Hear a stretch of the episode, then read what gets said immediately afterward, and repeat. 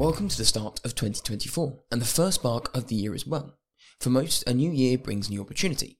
I know from experience that a new opportunity, like buying a new project car, means more often than not selling the current one. Or if you're crazy, selling your daily because your old project car is, and I quote, good if not great. So here to bring us some wisdom on change and embracing loss is Mark Hanner. Enjoy. You talk about your your business you had to close down. I mean, I'm I'm yeah, I'm thinking of someone listening to this and going, "Oh, I'm at a point where maybe my my business, I'm self employed, isn't is going isn't going where I, where I'm going, like where I want it to go." Is there anything you know?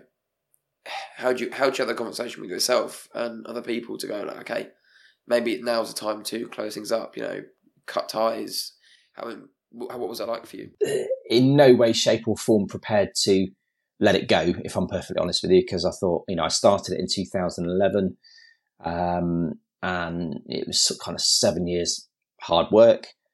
And you think, oh, I'm not going to let go of that. I'm really not going to let go of that. But uh, I had people around me which were sort of, you know, uh, outside of the, the bubble, if you like, uh, which, uh, you know, talking to them uh, and almost making me realize that actually there probably isn't a solution for this one and the best thing you can do before you get yourself, you know, into a point where it gets even worse, uh, is to just stop there.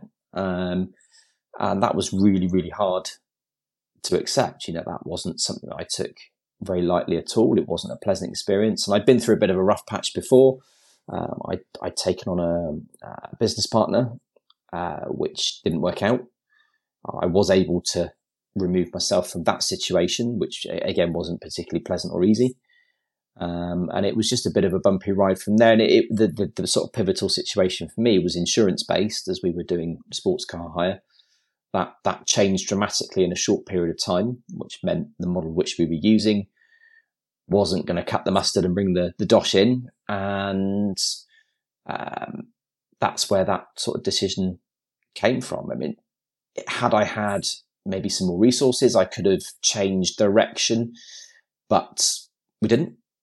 Um, I tried to utilize what we had before having to ad- admit defeat. But I look back now.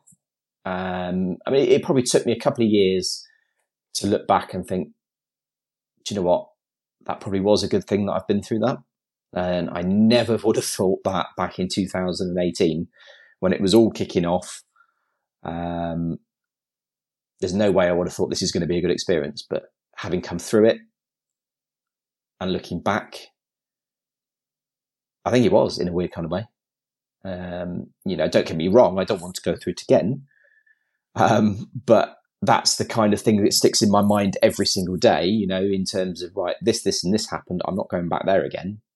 What do I need to do to make sure I don't?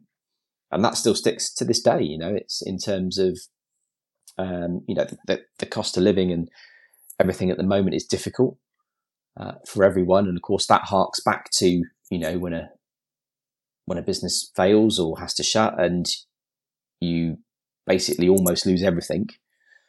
You know, when something out of your control, the cost of living starts taking uh, taking control, you, you think, Christ, hang on, I don't want to go back there again or, or anywhere near there. So you start to think about how you can make sure you don't. And, and that's that's certainly come into play, you know, in the last few years.